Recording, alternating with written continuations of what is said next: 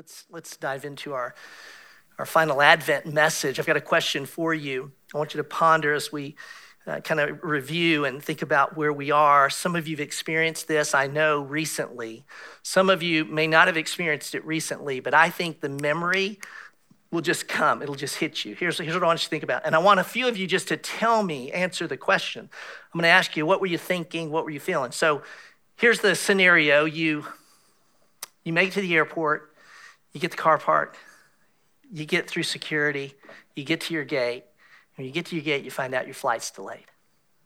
Now, it could be your flight's delayed. It could be after the delay, you find out your flight's canceled. Now, just put yourself there, and all of us in the room probably have been there at some time or another. I want you to tell you, when that hits, when that moment hits you, what are you thinking and, and, and what are you feeling? Now, I want to say this let's, uh, let's censor our language um, for church, okay? But let's be honest about what we're thinking and feeling. What's some of the thoughts you're thinking or feeling? What would just yell it out? Frustrated. What else? Panic because now the next flight's, you know, you're, you're gone. So frustrated, panic. What else? Stranded. So now you're stuck alone angry. Yeah, we, we, could go on. You, you, get the point. And, and I, I'm glad many people said it because we all feel that. And what that does, you know, when that happens, it's, is it puts us in that place where we have to wait. I mean, you, you have no control. You have to wait. And in a day, I'm going to speak for us as Amer- an American culture, in a day when, think about this FedEx overnight is now snail mail all right? It's the truth. That overnight, are you kidding, right? In that day, y'all, we, we don't like to wait. It's like we won't have it. But that's not the Bible's view of waiting at all. Not even close. We're in the Advent season. Advent means arrival. We're preparing ourselves for you know, the birth of Christ. We'll celebrate that on, on uh, Christmas Eve and Christmas Day. Um, and Advent is that season of waiting. And so, what we've done is we've looked at three characters in the biblical story um, Simeon, Mary, and Joseph, and we've said, how, how did they wait, and what can we learn from their waiting? We've drawn, been drawing lessons from them. Now, scholars will tell us that when you look at the individuals who are waiting in, in the narrative accounts of the, the birth, that they're representative of all of Israel. So, so, so the individuals are representing the whole of Israel who is waiting for Messiah. And when we understand that, um, when, we, when we step back and look at the, the nations waiting as a whole, I really do think there are lessons there there's a context that when we get it, y'all, it changes how and why we wait.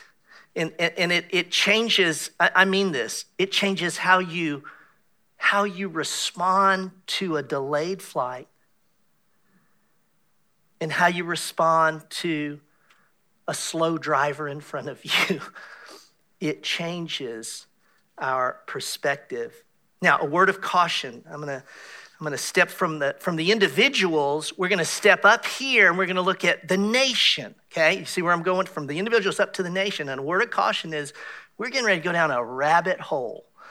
And uh, for some of you, it's going to perhaps bore you to tears because history is not your thing. Okay, for others, it's like, oh, I, I love the historical part of this. There's gold in the historical context. I mean that but it's going to take a little bit of work for us to get there.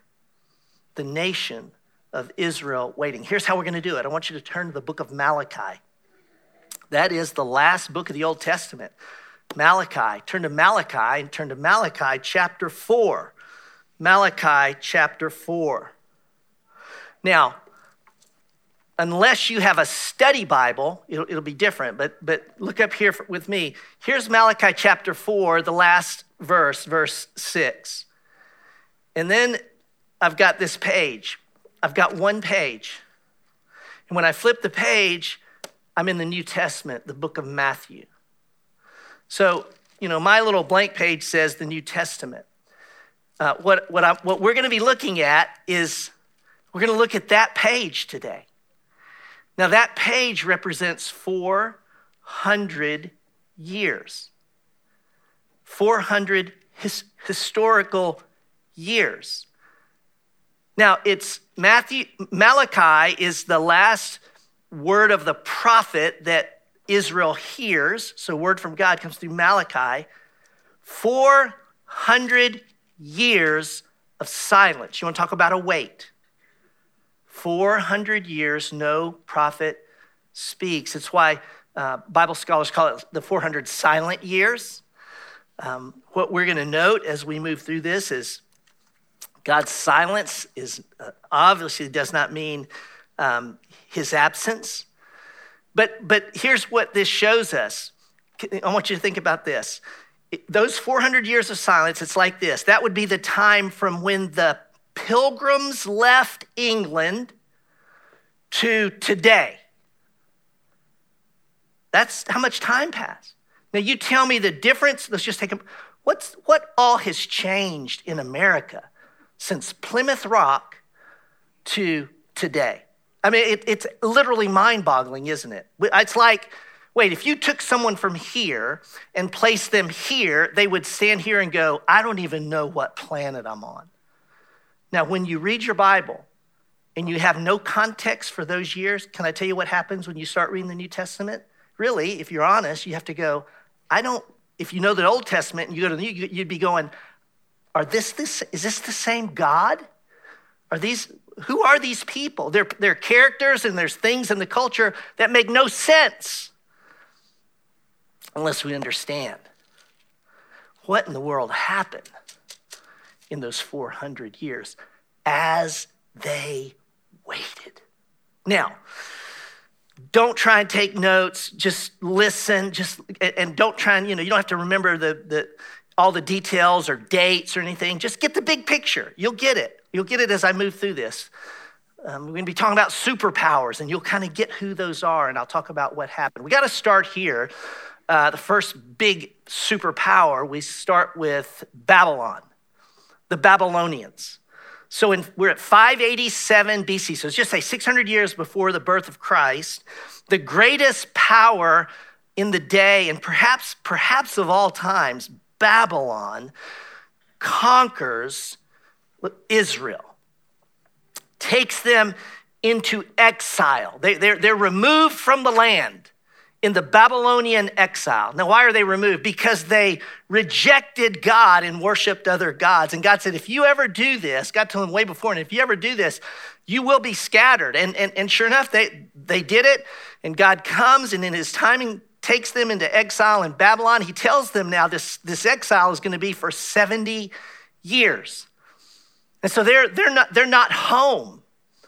Uh, they're away from home in those 70 years as I move through these superpowers, I want you to know if you lived in that day, you would not be able to envision like someone else will be more powerful than the one I'm under right now. You just couldn't envision it.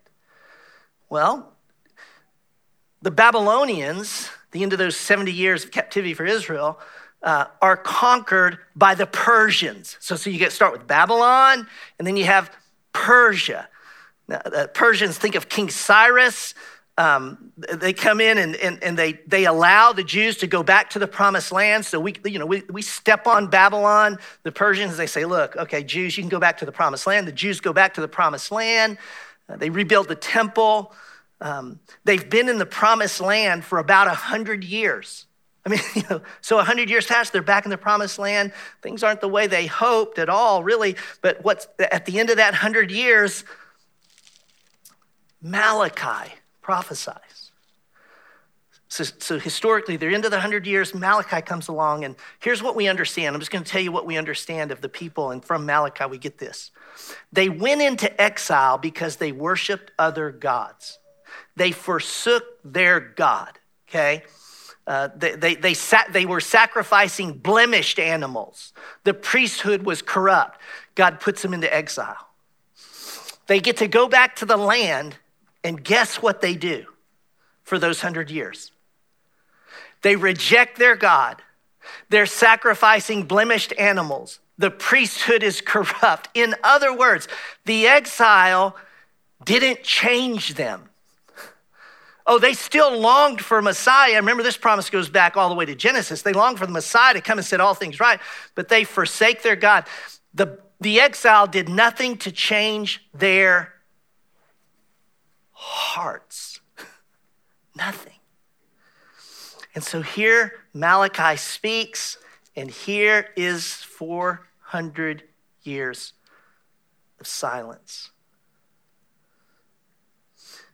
Babylon, the Persians, and along come the Greeks. We're about 300 BC now, BCE, 331. There's a, there's a Greek warrior that you know, he's a great warrior. Uh, he conquers the world. Tell me his name. Alexander, everybody's afraid to say it. Like, I'm going to get it wrong. No, no, it's, it's Alexander. He's not a comic, he's not a Marvel superhero, y'all. He's a historic human being who really did conquer uh, most of the known world. He takes the land of Israel, he goes all the way to India. He's a student of Aristotle.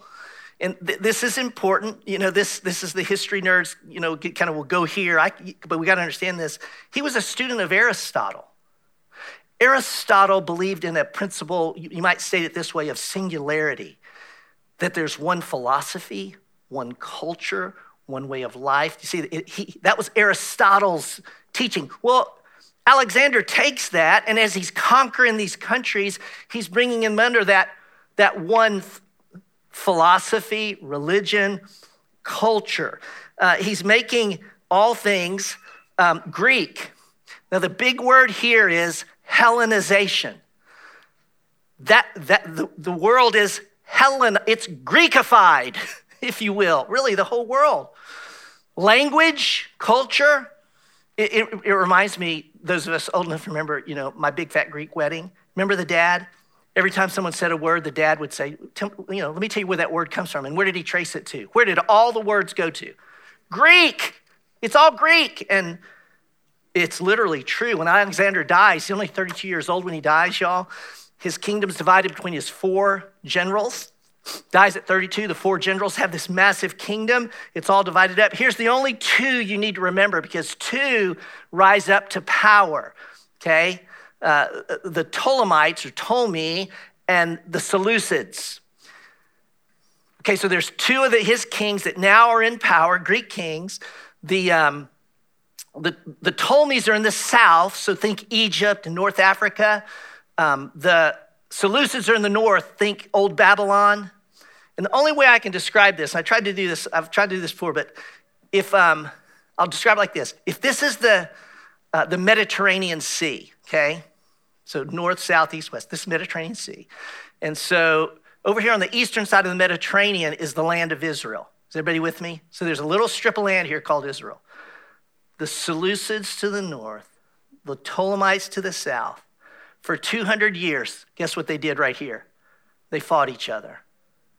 They just, 200 years, it's mine, no, it's mine. It's mine, no, it's mine. When it was under the rule of the Ptolemites, guess what they did? An Egyptian king commanded 70 of the most brilliant Hebrew scholars to translate the Hebrew Bible into Greek because it's all Greekified now. Every, the language is Greek, and Hebrew is a dying language. So an Egyptian king translates the, our Old Testament into Greek, 70 Greek scholars. That's why we call it the Septuagint today. Well, eventually, okay, they're fighting. The Ptolemites have it from the south. And get this about 200 BC, the Seleucids come from the north, and now they've got it. and there's a character here of the Seleucids. Um, called Antiochus IV. Now, Antiochus uh, changed his name to Antiochus Epiphanes. Now, do you know what an epiphany is? I think most, an epiphany would be a manifestation of God. I had an, you know, we think of it, I had an epiphany, an insight. Well, it's a, it's a manifestation of God. So I want you to think about a king who changes his name to Antiochus, manifestation of God. This guy is off the charts, uh, away from God, brutal. Uh, it's hard to describe his, his cruelty, quite frankly. And I, am not even gonna, you know, I did the history reading and, and I go, I'm not even gonna say that because it's like almost inappropriate to say in the room some of the things that he did. Um, perhaps uh, right about, you know, 160 BC, he did, you know, he, he outlawed, by the way, he, he outlawed like the Hebrew religion, the Hebrew God, the Hebrew scriptures. Um, it, the, the worst thing he did historically, the thing we all, I think most people remember, would be when he slaughters a pig in the te- he overtakes the, he takes the temple slaughters a pig in the temple and sprinkles pig blood throughout the whole temple now, now think of your Jewish history. This is, it's unspeakable that he would do that in the temple. A priest outside of Jerusalem had enough. His name was Mattathias, and he, he and his five sons said enough and went, went to battle Antiochus. Now, again, I got on the movie theme here. Think the patriot because the way Mattathias fought Antiochus was guerrilla warfare. I mean, they, they have no army against that army, so they just would pick and, you know, they pick and choose and guerrilla warfare. Mattathias died, and his son picked up the sword to lead the revolt. His name was Judas Maccabeus. Judas Maccabeus defeats Antiochus. Um, it's crazy that the, the miracle. He over, he, he goes back into the temple. He cleanses the temple, reinstates worship. And as they're reinstating worship, they light the menorah, you know, in there, and they only have oil, they only have enough proper oil for one day. And as the story goes, the oil burned for eight days. And today, if you have Jewish friends or if you're Jewish, then you would be celebrating that event in Hanukkah, the feast of dedication or the feast of lights. I mean, that's literally today you're in, I don't know what day it would be, but you're in the you know, feast of Hanukkah today. By the way, I found it interesting. Judas Maccabeus led the revolt, defeated this awful, you know, Antiochus. Um, do you know what Guess what one of the most popular boys' names was in the days of Jesus? Not Jesus, Judas. Who would not, I mean, who would not want their boy to grow up to be like Judas Maccabeus? Fascinating. Well, the country, the, the nation of Israel experienced a measure of independence from that revolt, but y'all, do you know what they did for 100 years? They didn't get along. Total instability in Israel. And so you go from the Babylonians, exile, Persians, you can go back. The Greeks come in, you know, basically destroy the temple, so to speak. They gain their independence through Judas Maccabeus, and then they fight amongst each other. It's just civil war, there's no stability. In walks the most stable, empire the world has known the Romans. So now it's the Romans who overtake this little strip of land we know as Israel. Pompey would be the general who conquered Israel. If Romans are anything, they're orderly. Uh, they, they sure plan well. One of the things they do is they install vassal kings when they conquer a country. A vassal king is just a puppet king so they install a, a, a man named Herod, and they install him as you know, as the vassal king of Galilee. Herod goes back to the Roman Senate and secures a different title. He secures the title King of the Jews. So, so now Herod is king of the Jews. I said this last week, and this is why I decided to come back to it. God promised Israel a king, and that king would rule, and that king would be through the line of David. When you trace David up, uh, you know, back, David's line comes through Jacob, through David, the kings of Israel. Herod is an Edomite. He is a son of Esau. he's not a son of Jacob, who the promise would come through. Everyone in, trust me, everyone in Israel knows Herod is an Edomite. They can't stand him. He can't stand them. Read, when you read the Gospels, you see that. He can't stand them. Now, one of the things he does to endear himself to them is he goes on a massive building project. The, the, the, buildings that he, he did, the, the infrastructure he built is amazing. It's fascinating. Some of it's standing to this day, but they despised him. He despised them. And when he heard there was another king, See, can you imagine what that did in wait, wait there's another there's a someone's calling themselves king of Israel? And of course we know what Herod did. He he had every boy two years and under killed. I'll get rid of the king before he ever grows up. That's the that's the story. During this time of civil war, during this time where they're under Persia, uh, just let me say this quickly because, again, it gets to the New Testament and you go, okay, that's what happened. Well, during that time, it's interesting. Um, the, the, the Jews set up little places of worship called synagogues. Do You remember when you read your Old Testament? Do you understand you never read about a synagogue in the Old Testament? They weren't there. So during that 400 years, they, they, they began to go, we got we gotta keep the, the Hebrew word, God, God going. So they, they put together synagogues. That was an invention or that was a, something that happened in those 400 years. Scribes and Pharisees, who are they? I've read the whole Old Testament. They never mention a scribe or a Pharisee. Well, during those years of oppression, the Pharisees said, We're gonna, we're gonna honor God's word. By the way, the Pharisees, they started so well. We're gonna call the people to keep the word of God, and they did, but boy, they built all that extra stuff on it, right?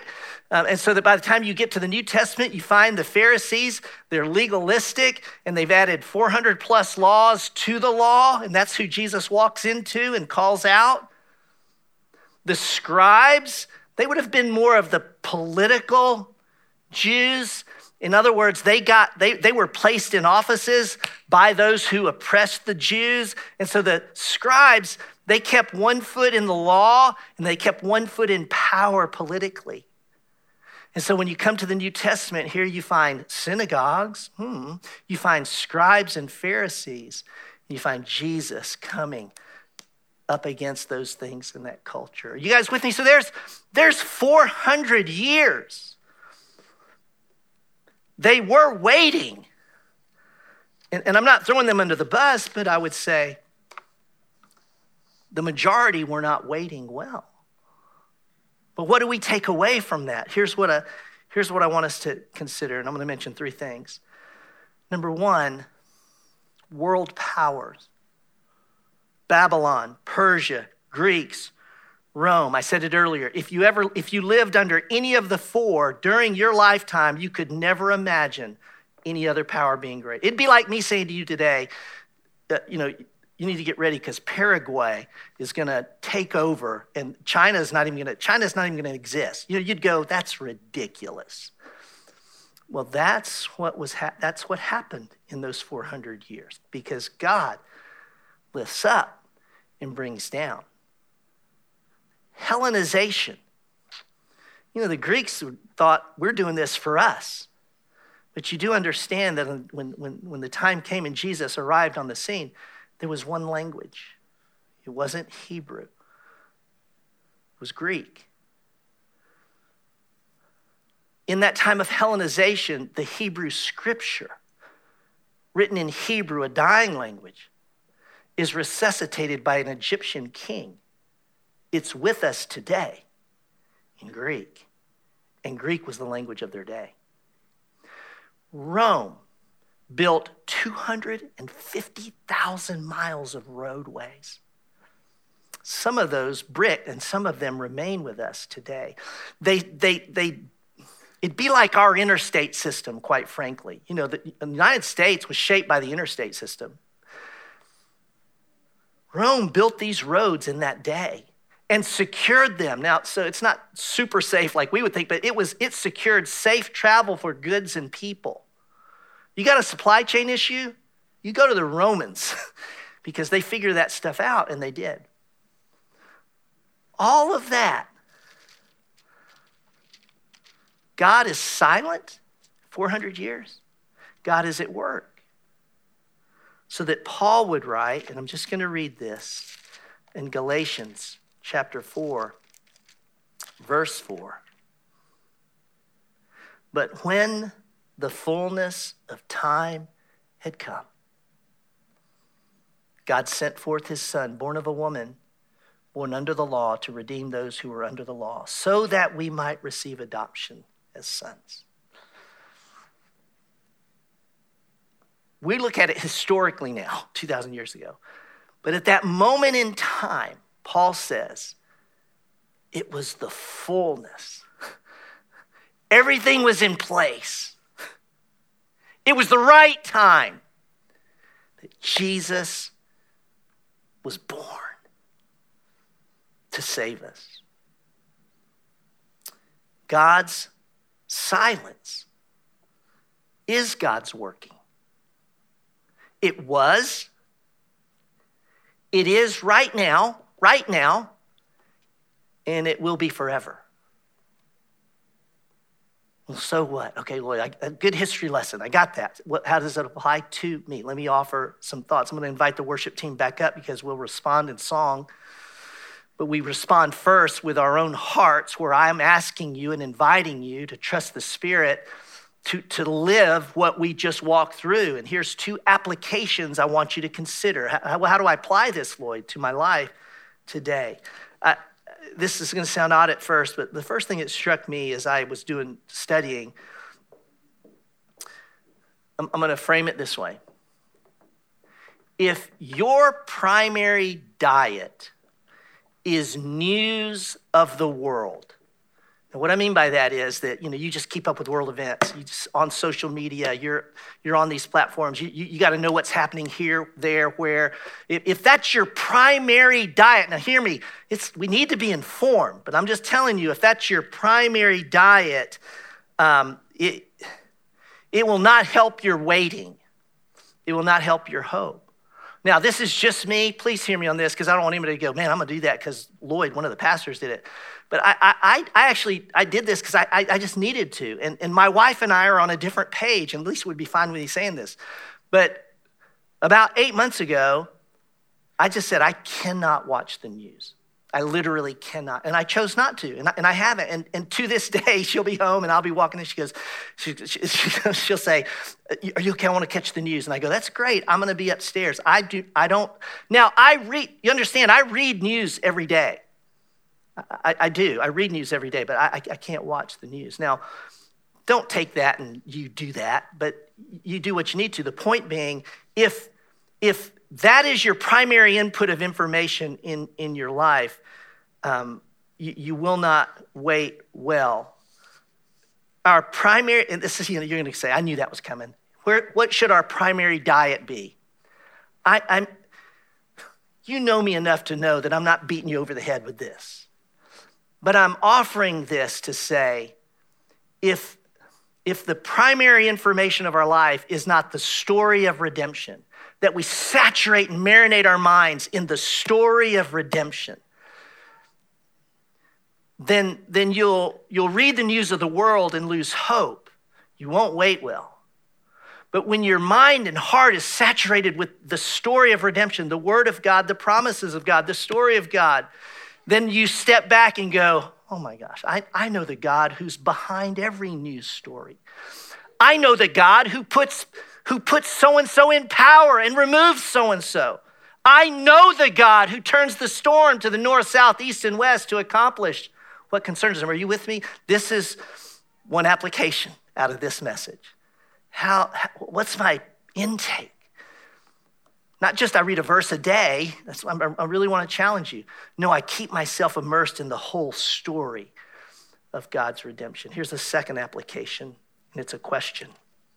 What are you waiting for? What are you waiting for?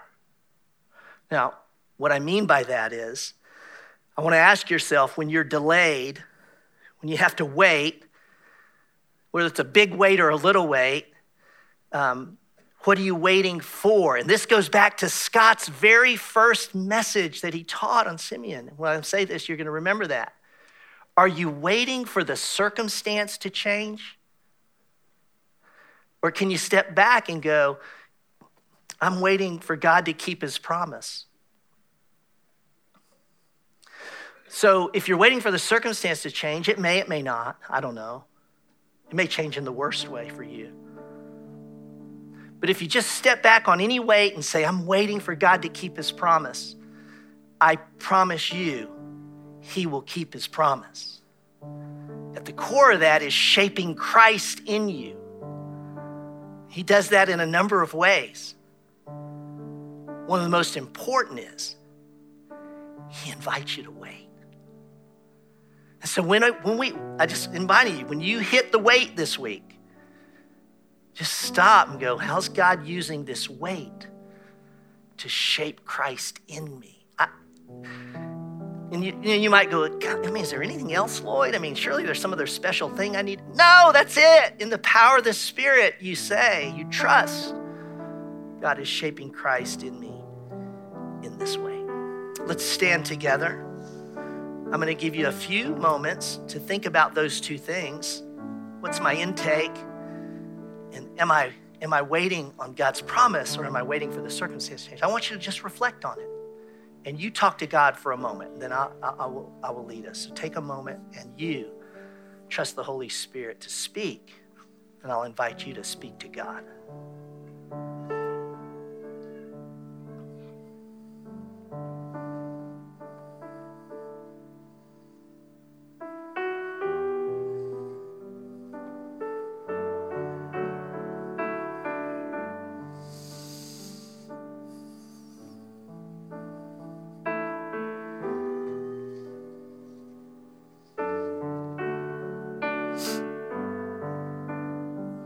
Holy Spirit, we invite you to shape our hearts, to grant us by your power to choose faith,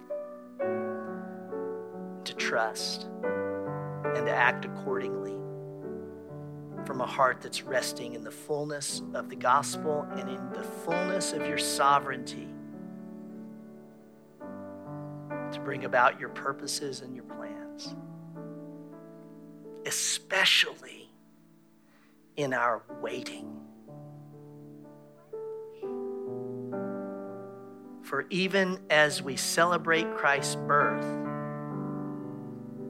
Lord Jesus, we're waiting upon you to come once again.